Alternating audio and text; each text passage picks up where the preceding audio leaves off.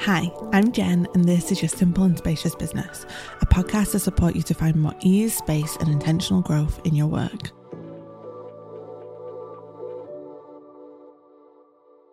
So, this week I shared with my email list a deep dive video on how I replaced my client income in one year in 2022.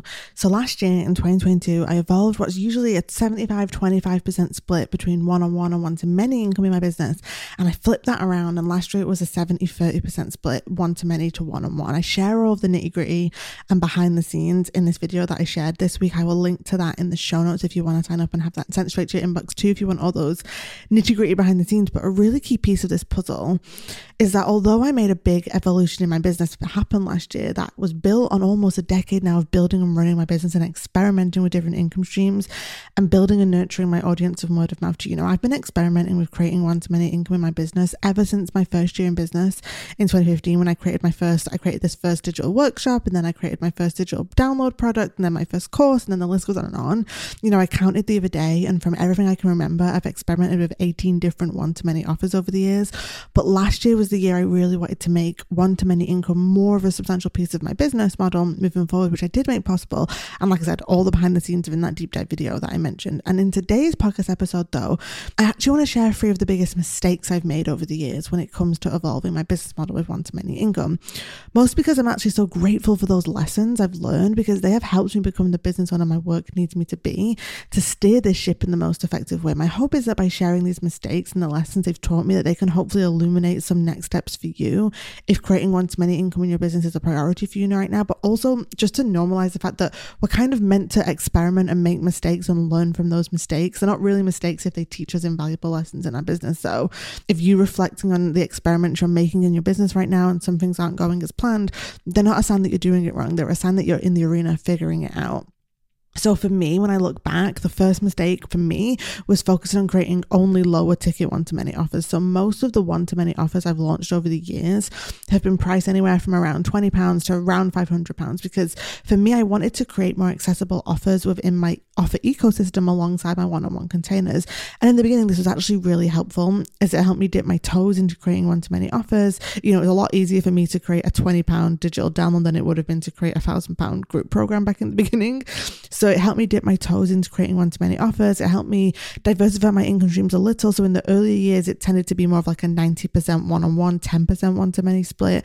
And I was still able to have, you know, as the years went on, I launched some 200, 300 pound courses. I was able to still have some five figure launches of a lower ticket offer.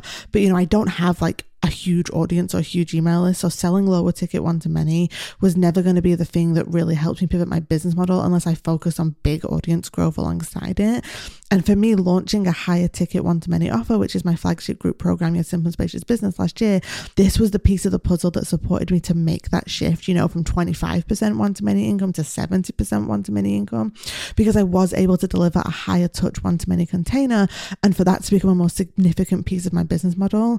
And also, I really wanted to create a one to many container that felt as close to working with me one on one as possible to offer that same deep support and guidance with the additional bonus of a community of like minded business owners within it too.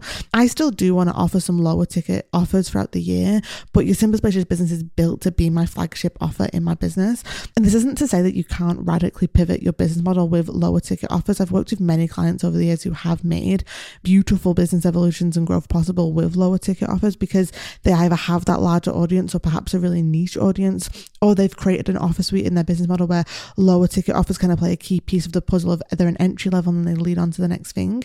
But for me and the work that I do, creating a higher ticket one to many offer where I can really support the humans inside that program in a more hands on and long term way was one of the best decisions I've ever made because for me, one on one was my bread and butter offering. And for me to create a one to many offer that is not as high as an investment as working with me one on one, but it's still a significant investment where I can still do so much of the magic that I do one on one and even more in so many ways because that's why I give my clients lifetime access to my group program too. This is what really changed things for me in my business.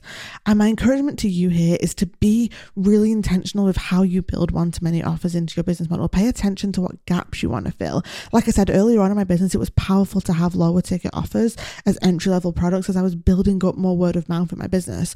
Whereas in this chapter, many years in, what is most impactful for me is to have that higher ticket offer where I can serve more people in a deeper way. And then the second mistake I've made over the years is launching some one to many offers only once or twice. Earlier on, there were quite a few offers that I'd launch once and then just never launch again.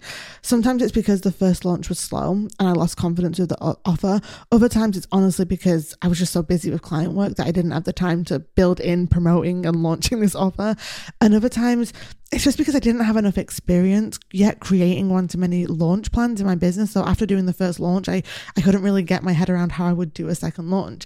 And sometimes it was because I just, you know, I created something as an experiment. I did I didn't really have the desire to run it again. But the truth is I can't learn from just one launch of an offer. And it's only through launching one to many offers over and over again that I do learn what that offer really needs to thrive.